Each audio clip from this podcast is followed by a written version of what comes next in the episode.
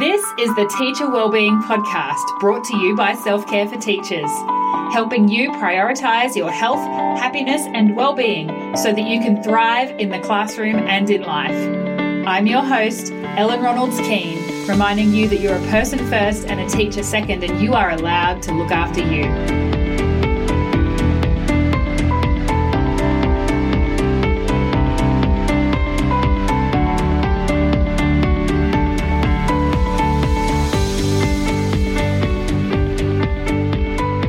Hello, everyone, and welcome back to the Teacher Wellbeing Podcast. I have a little bit of a different introduction for you today. So today's interview is with Katrina Burke from Katrina Burke Coaching, who you may remember from way back in series two. We talk about schools around Australia returning to on-campus learning for all students and the way that transition is playing out for teachers and leaders and school staff and what we can do individually and collectively to support ourselves and each other during that transition and during the challenges of the ongoing uncertainty around the way the school system and the COVID-19 crisis is continuing to unfold. I really wanted to release this episode this week because I believe it's important and timely. I think it's a timely conversation for educators as schools navigate this transition, uh, which is happening right now. But before we get to that interview, I want to take a moment to pause and acknowledge something else that's happening right now. If you're listening to this episode at the time of its release, in the first week of June 2020, there are protests in the US this week following the murder of George Floyd in police custody, which is also following on from a long list of police brutality against BIPOC, Black, Indigenous, and people of colour. And I want to acknowledge the hurt and trauma and injustice of that. So to my US listeners, particularly African American listeners, I'm thinking of you. Black Lives Matter. Here in Australia, it's also Reconciliation Week, and we have our own Black Lives Matter movement here too, because we have police brutality here too. According to the Guardian Australia's Deaths Inside project, there have been at least 432 Aboriginal deaths in custody since the Royal Commission in 1991.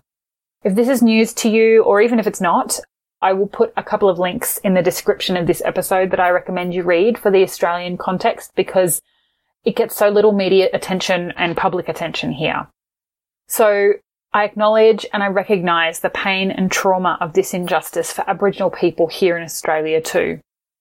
If you're following Self Care for Teachers on social media, you may have seen that this week I'm participating in the hashtag Amplify Melanated Voices Challenge, which is about centering the voices and lived experiences of folks of colour.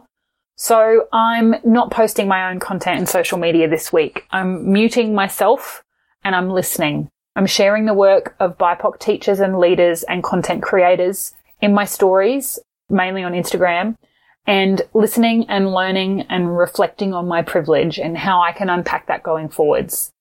This isn't a one and done thing. It will be ongoing internal work for me. And I hope for all of us to unravel how society conditions us and what we allow to continue at the expense of black and indigenous lives. I want to say also that I don't need praise for this. It's, it's not about me. And I'm not really sure what the right response is, but I know that ignoring this and saying nothing would be wrong. I support the Black Lives Matter movement. It's a matter of human rights. So to my listeners who are white, I invite you to spend some time reading and learning about it too. Check the links in the description and then keep learning and listening to the lived experience of folks of colour. Okay, here is my interview with Katrina from Katrina Burke Coaching about the transitions going on in schools right now as we transition back to on-campus learning for all students and how we can support ourselves and each other in this process. Hi, Katrina. Hello, Ellen. Welcome back to the Teacher Wellbeing Podcast. Thank you. It is great to be here. I'm very excited. I'm excited too. And I'm really pleased to have you back because it has been a little while. It was season two, so it's been, um, I think, nearly two years since we did the last interview, which blows my mind. Uh, so, for those who haven't heard from you or they haven't been all the way back through all the episodes in the archive yet, tell us who you are and uh, how you work with teachers. Mm. Well, I think things have evolved a little in two years since we spoke last. So, who I am is a former deputy principal, a classroom teacher. In fact, I'm still a teacher one day a week, which is a great part of my role. And for the rest of the time, I split my time between leadership coaching. So, I work with uh, mostly with people in schools, so maybe principals, deputy principals, curriculum leaders, that, that kind of thing, um, but also lots of teachers. And the rest of the time, I'm working with whole groups of staff in schools around teacher wellbeing. And what that looks like really depends on where the school is at and what they're looking for and what their particular uh, goals are. Mm. And I know that we will get into a little bit more about some of the ways you work or hold space for schools and help them, I suppose, move from A to B, whatever that means for them. Um, but we are recording this in May 2020, and uh, you know this week a lot of schools around the country have gone back to having students in the classroom a number of days a week or certain year levels here in Queensland. It's everybody's back now, but there's sort of different things happening in different states. But that's the kind of the place that we are recording this in, and we really wanted to, I suppose, be really timely about this because there's been a lot of change for teachers, uh, a lot, and school leaders, everyone involved in schools, really. This has just been a, an extraordinary uh, three month period.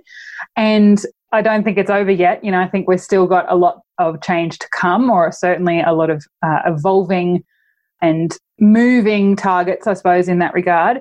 But I know that you have been uh, speaking with teachers as part of your role and, and uh, with schools, and you posted something on Facebook a little while back about what you'd been hearing from teachers and what their top thoughts were at the moment. And there were some themes that had come through, and I'd love it if you could share those with us. Sure. Yeah. I think, you know, just to, just to kind of bounce off what you said, we probably do still have change to come but we don't know and i think it's that it's like the just the the foundation is not settled because we're we're waiting we're, we're kind of prepared but we don't know what we're preparing for so there, there's still that uncertainty which you know we know as humans for our human brain is is a challenge for us. We don't like the uncertainty. So we're i feel like we're all in that kind of almost on our starters blocks ready to go with whatever's next. And certainly, one of the things that I've heard a lot from teachers over the past couple of weeks is you know, I just felt like I was just getting my head around the digital tools, this way of working, and start. And you know, I wasn't quite treading water as much. I was starting to be able to play and explore different ways of working. And now we're returning back to the classroom. And so I think, um, whilst you know, people are many people are looking forward to that. There's also that little bit of um, edginess about it. Would have been nice to keep playing a little as well. But yes, to go back to what the question you asked about those, uh, what I posted was something about the top five. So one of the the ways that I work with with schools is in team coaching. So I have the great privilege to go in each term and work with a with a team with a team of teachers, and that's what I've been able to continue doing um, whilst we've been working remotely. And as I listened, as once we heard that news that we were ready to, you know, make make way for returning, I noticed in listening to teachers from lots of different schools and also online that there was a common there was commonality. And so that's what I shared. And you know we don't always have a neat way of wrapping things up or of having a solution to challenges we're facing or how we're feeling but there's great comfort I think in hearing that others are feeling the same way. So that's why I posted that. And I'm very happy to share that if you would like to do that yeah, that would be great. I agree with you. It is even when we we don't have a kind of a neat way to tie it all up in a bow and say, right, well, that's done with, and and we'll put that away now. You know, I think that idea of closure is a really lovely ideal, but it doesn't often happen that way in real life. But it is really comforting when we can say, right, I'm not alone. Other people feel this too. Yes, that's exactly right. And you know that's the whole that's part of the self-compassion piece as well isn't it? Knowing that i'm not on my own. Because again you know to go back to the to what we know about the human brain when we feel like it's just us we tend to keep quiet about it. And we kind of close ourselves off thinking that there's something faulty or wrong with us. And and you know the courage when we're courageous enough to speak out that's when we get other people going, Oh, thank goodness you said that. I'm feeling exactly that, or I've been thinking like that. And you can see people physically feel relieved. So when we, uh, you know, when we have the, when we're able to draw up the courage to say it, um, I think it's great. I think it's really helpful. So, to go to those things that came up, Ellen, in listening to teachers, I kind of grouped them after I sat and listened to them. And I, so I'll talk about it maybe in relation to the way that I grouped them. And if there's anything there, we, we can lean into it a little. So the first area I heard was, of course, around well-being. Now, I just want to kind of caveat this and say that we were, you know, when I'm working with teachers, we're talking about teacher or staff well-being. We're not talking about the students you know, we, we have other avenues for that. So I very much give people permission to say we're talking about us as humans and teachers. So that in this list that I'm going to share with you, there's no mention of students, and that's not because we didn't think of them, but because that they weren't a part of our conversation quite deliberately. So, in terms of well-being, one of the things that came up a lot was people saying, you know, I've loved having this time. Whilst we've still been working super hard, the timing has been a little different. I haven't been commuting an hour each way, and so I've got this time. And I was delighted to hear that a lot of people had taken that time to do something for themselves. So maybe going for a walk or doing some exercise in the morning or whatever it was. And the challenge that is arising now for people is the tension around, well, I'm going back to school, I'm going back to commuting, but I got so much benefit out of that time for myself. How am I going to maintain that? And, you know, the want is there to maintain it, the desire. And I think, you know, from our perspective as well-being practitioners, people have felt it. They've felt the value of having that time. But now the tension is how do I maintain it amongst what I'm about to step back into? Yeah. And it is a tricky one. I think it's always a tricky one, like quote unquote in normal times. That's that's always the challenge. But I think there's a, a whole lot of extra challenges at the moment around that too. But it's also it's more important now than ever to make sure that we are, you know, fitting our own oxygen mask first. I agree with you. Yes. So that's something, um, again, I don't have all the answers to that, but at least we know and we can be talking about that, about what are some little ways we can do that. Uh, okay, so the other um, one of the other areas was around acknowledgement. So I've got a quote here from someone. They said, "Look, my leaders have been really supportive while we've been doing this remote learning, but I'm wondering, do they actually know the work and the time we've been putting into this different way of working?" And you know, I've got to say that that you know, I heard that theme come up, and I, I'm it's very important to say that there was no kind of bitterness or us and them about that, but a genuine want for acknowledgement and understanding. And again, I don't know the neat way of that, but one of my reasons for sharing it was I want leaders to hear that, that people, you know, they want to be heard and to be seen. To be seen. That's so much what this is about too when when I think there's always been, and you, you know that I've talked about this before, that idea of the invisible work that goes on. And in some ways, what this whole situation with remote learning, it's made some things more visible. You know, I think for parents, they're maybe a bit more aware of some of the, you know, invisible work that teachers are normally doing, but it's also moved some of the visible classroom work into a, a kind of invisible space. So it's an interesting thing to consider. And I, I like that you said we don't have the answers because we don't. We're really, and, and we're still in it, you know. So, yeah, it's just good to be aware that people want to be seen. And just because maybe now the classroom stuff is back on um, in whatever capacity it is, people still want to be seen. That's a really deep human need. Yes, I think that's what it comes down to. And I, I, you know, I don't hear people looking for. They're not looking for a certificate. They're not looking for their name on the whiteboard, anything like that. Um, and I think as you know, as school leaders, that's really important to have our heads around too, because, you know, there's that temptation. Well, we'll have a morning tea. Well, a morning tea is lovely, but if it's just a morning tea, it's a token and can fall flat. So I think that's a real um, a real tension area potentially. Yeah, good to be aware of. Hmm. All right, so let's move on down to number three. Now, this one was around meaning, and people are saying, you know, we've done a great job. Let's just pause and look back at what we have achieved. And, you know, it's kind of how you began talking this conversation today. Look at what we've turned into really quickly, and now we're pivoting back again. And what people are saying is, we'd like to actually stop and acknowledge that. And I've got to say, that is music to my ears because I love that there's an awareness about that because I think as educators, we, you know, I often talk about we're survivors. We will survive until reports are written or until the holidays arrive or sports days over or whatever it is. And then we tick it and we move on very quickly to whatever the next thing is. So again, this is not about looking for the certificate to say you did a great job, but can we just pause and take in what we've done before we hit the road running again for what's next, what's next, what's next? Yes, and that is such an important one.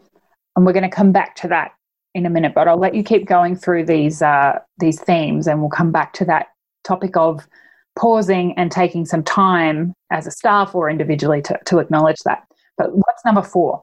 Number four, relationships. Now, I should say, because that just kind of clutched me when I went four, is relationships. These are in no particular order. These are just the most common five. All right, so relationships. This is a really interesting one. So, people who are new to schools this year, who've just started this year, they're saying, you know, I haven't formed solid connections. Usually by mid year, we're kind of finding our feet in a new place. But these people have essentially had a term. Now, I think this matters to everyone because we can all feel a little disconnected because we've been working, you know, in smaller silos, but particularly keeping in mind those people who've just started who maybe they've still been connected with their team, but uh, the wider staff, they're going to walk back in and still perhaps not know everyone's names and um, feel quite uh, disconnected in a way. Yeah, that's that is so true. And that is probably something that many of us who have been in the system a while or have been at, in our schools for a while should try to make a little bit of an extra effort for, for those who we know are new at our school this year and just do not have, as you say, the depth of connection because that is, it's almost like you don't know what you don't know. You kind of you maybe know that you don't have you don't know everyone's name, but because you don't know everyone's name, you don't even really know how you can go about getting around that. So those of us who do know everyone's name and do know who's the person to go to for which thing, we, we, you know, we can definitely do a little bit more and just be cognizant of that and and try and take them under our wing, help everybody stay connected. And which it's interesting because of all the online learning and the social isolation or social distancing that everyone's doing, physical distancing anyway. It is interesting that the the way that highlights and amplifies both the, the deep connections that we maybe already have and also the ones that are missing. Yeah, good one to keep in mind. Yes, definitely. Okay, and number five, this is around change and uncertainty. So, this is what we spoke about early on. You know, what, what are we returning to? What's it going to be like? And will we get that time we want to reconnect and to settle in not just for us as, as humans and teachers, but with our students as well. And interestingly, interestingly, in one conversation, I heard one of the teachers said, No, we will make that time for our students. We will do that, whether it's kind of mandated or timetabled for, we will do that. Will we do it for us? Or this worry about, are we going back to business as usual? Or are we going to get to be a little bit innovative here and explore or continue to explore what we've been playing with at, during remote learning? Yeah, and because not every student will come back to school. I mean, and we don't know what's going to happen if there are, you know, little outbreaks or spikes or whatever, and different schools may go back to online learning for periods of time. You know, there is a lot of uncertainty and and almost just acknowledging that we don't we don't know the answers. Teachers so love to know the answers. We so love to be able to say, yes, week eight next term, this is what we're doing in period three on Tuesday, because I know because it's on the plan and we kind of have an understanding that, well, okay, might not end up being period three on that Tuesday that week. It might end up being on Thursday because something gets in the way. But we don't think all of week eight will be something completely different like it has been this last three months. I think we kind of, we're okay with a level of flexibility in that regard, but we really, we do like to know the answers and we do like to be planned. It is really such a fundamental part of the job. So it's good to just go, yeah, we like that and that's not where we are we don't know what's happening we don't, we don't know what's happening next week or in a month exactly right and this is the importance to be able to to be, feel safe enough to say that to someone because we know it's that Dan Siegel strategy of name it to tame it. Even if I just get to name it, I'm feeling pretty uncomfortable or uncertain or edgy or whatever. You know that in itself relieves a little bit of the worry and the load. And it can help us feel not only not alone, because if, if we can say that to a, a group of people who are also feeling that and everybody says, oh, yeah, me too, it, you know, it can help us connect and feel not alone. But it can also just help us get that little bit of, uh, I suppose, distance from it so that we're not as in it because we suddenly can do that self compassion piece by saying, oh, look, that's what's going on. Of course, I'm finding that difficult. Yes, yeah, Th- that's right, Ellen. I know you and I both talked earlier in this whole pandemic, and we had attended a webinar and we'd looked at this graph on change.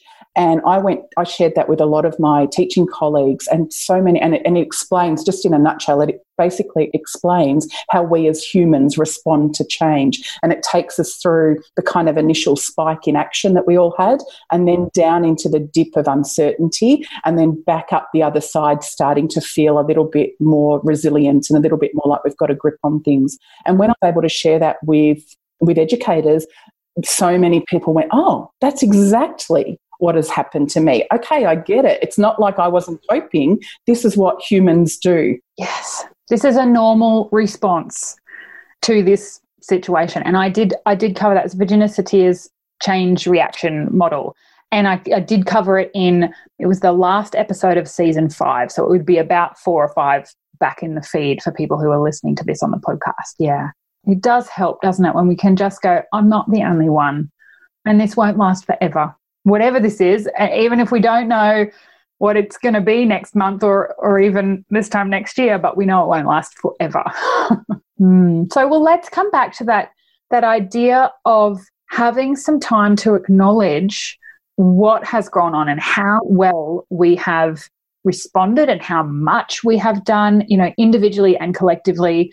This really is, it has been a huge disruption to the way education functions in this country and, and around the world, you know, it, it has absolutely been probably the biggest disruption in at least living memory, I think. But um, I'd love to hear, because I know you have some thoughts on this, on how schools can facilitate a conversation with staff, with, with the adults. As you said, the, the teachers are often saying, well, we're going to do this with the students, but are we going to do it with ourselves? How can we actually make some time and space to sit with that, sit with each other, connect over the fact that there's just been a lot of change and now we're coming back into more uncertainty, but you know, it's another transition. If we're making time, what should we be asking ourselves in these conversations?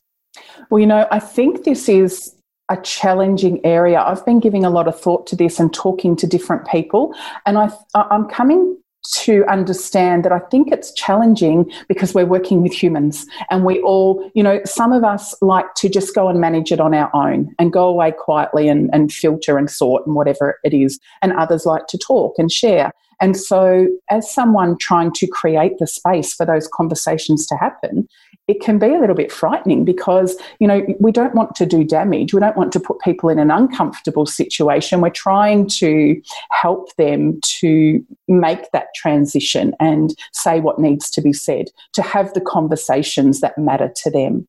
Um, and so, and so I think, Ellen, what's really important is to ask. I think, you know, I, I, it sounds so simple. There's no bells and whistles on that. But, you know, as a, as a, a leader, a leadership team, ask, or at the very least, make whatever it is you create an invitation. So I put some ideas out to some of my principals this week about how might you invite people to come together and to have those conversations. And you know, you're in the school, you know your people best. So it might be that you create, instead of a, a, staff meeting, let's just come together.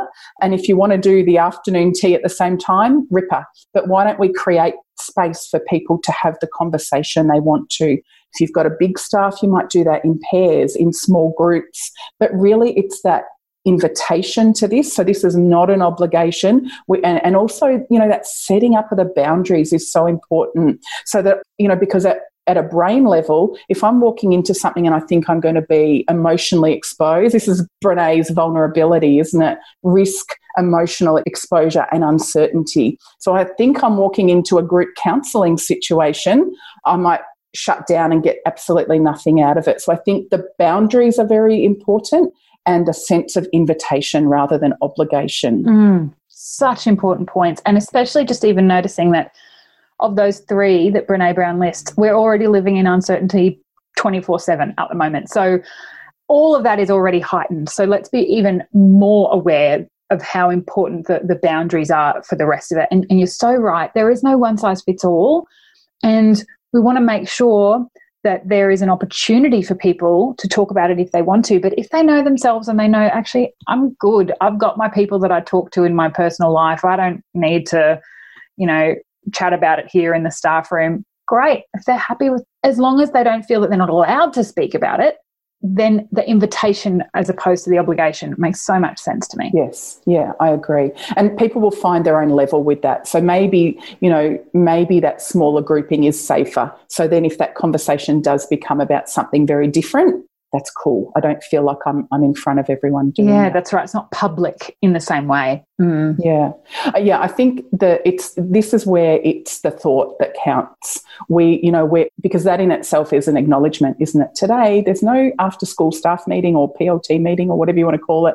What we're doing is we're gathering.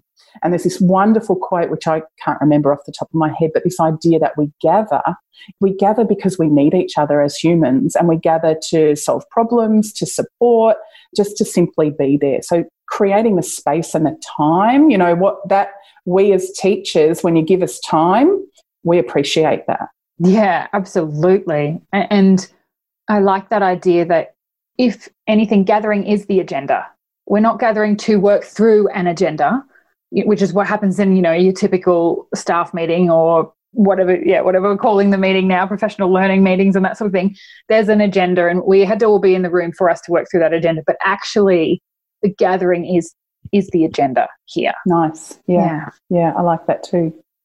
So then i guess on the flip side because not every school is going to be doing that and we know that there's you know various amounts of time and energy and resources. And we know that principals and school leaders also have well-being challenges of their own. So for individuals, whether or not their school is facilitating some kind of conversation like this, what would you recommend for individuals to step themselves through a process of acknowledging the transition, acknowledging everything that's happened, and and maybe sort of holding space for themselves going through this next phase? Mm. Yeah, that's a great question. I guess, um, and there's a thousand answers to that, isn't there? My mind's just exploded with all the ways. And I guess the first thing that comes to mind is always a wonderful work of Kristin Neff with self compassion. Because if, you know, if we're feeling like we want to hold space or have the space held for us and it's not happening, then that's tough. And that adds another layer on top of the, the uncertain feelings we've already got. So, um, you know, I always want to refer people back to that self compassion practice, which is about acknowledging how it feels and just asking yourself that question what do I need right now? And for some people, that need will be I need to reach out to someone I can trust and just have a conversation. Just whatever your whatever matters for you with your space. Maybe it's about honoring the return returning to school is about for me honoring that I'm going to keep that space for myself where I get to do that wonderful work, walk I do every. I'm going to keep that sacred, um, and that's my way of taking the good from what has happened for others, it might be about journaling it to name it and work through it. This is what, wow, look at what I achieved. Because, you know, we can get stuck in our mindset as well. So if we're in that mindset of perhaps returning to a workplace that can be a bit challenging or where I don't feel my kind of social emotional needs are met, then to be able to shift it and to work through, well, what were the good things that happened and to, to be able to acknowledge that for yourself. Yeah, that's important. And so it's, you know, again, it's there's no one size fits all. It's about checking in with yourself and probably won't be one one check-in, it'll probably be a series of check-ins, I would think, which is where some of those, you know, routines and rituals that we do create in our lives that can be whether it's the self-care, you know, and I and I'm using that term, the personal care, self-care stuff, like, you know, getting your eyebrows done or whatever, or where those other kind of more deeper and a little bit probably more difficult self-care activities like maybe doing some journaling on some prompts that that might bring up some stuff but we know that that was the purpose of it or even reaching out and getting some counseling if we feel that that's what we need because everybody's experience of this is going to have been so different Yes, that's right. I was just thinking that as you said that. You know, some people are probably rubbing their hands together going, great, get me back and get me off this screen and let me get in front of real people and work with them in that way. So for them, they're good to go. And for others, they might be like, okay, well, this is what we do next because that's what we do as teachers. We make it happen. We just saw it. We make it work.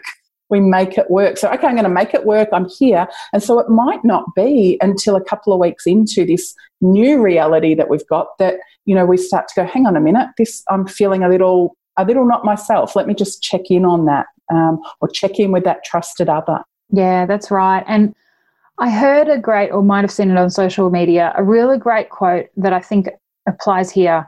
And it was about we're not all in the same boat, but we are in the same storm. And I thought that was a really helpful way of thinking about it because this has impacted all of us, like a storm impacts everybody in the area where there is the storm. But some people are in a yacht and some people are in a dodgy tinny. You know, we're not all in the same boat. So let's keep that in mind that not everyone's had the same experience here. And what, what fits for us or what feels good for us might not work or feel good for the person next to us in the staff room. And I think we're very good at doing that with the students in the classroom, but but I think we still need to remind ourselves of that just for our own lives, but also with the staff, you know, with our colleagues as well.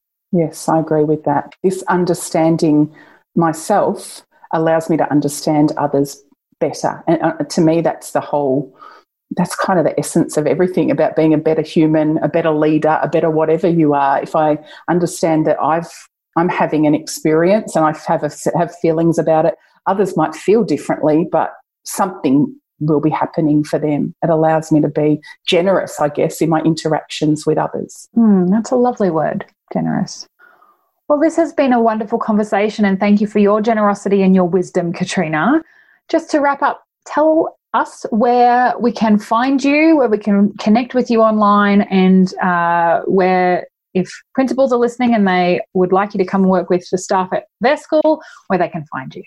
Great, thanks, Ellen. Well, you can find me on LinkedIn and on Facebook on the social media, and Katrina Burke Coaching is the way to find me. And uh, I have a website of the same address, katrinaburkecoaching.com.au and um, I'm always open to having a conversation. I think I said right at the beginning, you know, I don't I don't have a program that I offer, and I'm I'm not apologetic about that. I'm very proud of that. I work with the school that I'm working with, or with the individual client in coaching to create something that is is tailored to them. So if that is your way of working and you'd like to talk, more than happy to. Yeah, great. And we will put the links in the description of the podcast in the podcast app and also on the show notes as well on the website. Super. Thanks, Katrina. Thanks, Ellen. Thanks for listening to the Teacher Wellbeing Podcast brought to you by Self Care for Teachers. If you've enjoyed it, go ahead and subscribe in your chosen podcast player so you don't miss an episode. If you're listening on Apple Podcasts, Google Podcasts, or Spotify, hit the three dots, share it to your Facebook or Instagram stories, and let your friends know that you're listening. And if something in this episode made you think about a teacher that you care about and you think they need to hear it, send it to them now. Let's spread the message of teacher wellbeing, and together we can create thriving school communities. Show notes for the podcast can be found at www.selfcareforteachers.com.au forward slash podcast. And you can find me on Facebook and Instagram using the handle at Self Care for Teachers. As always, remember you're a person first and a teacher second, and you are worthy of your own care.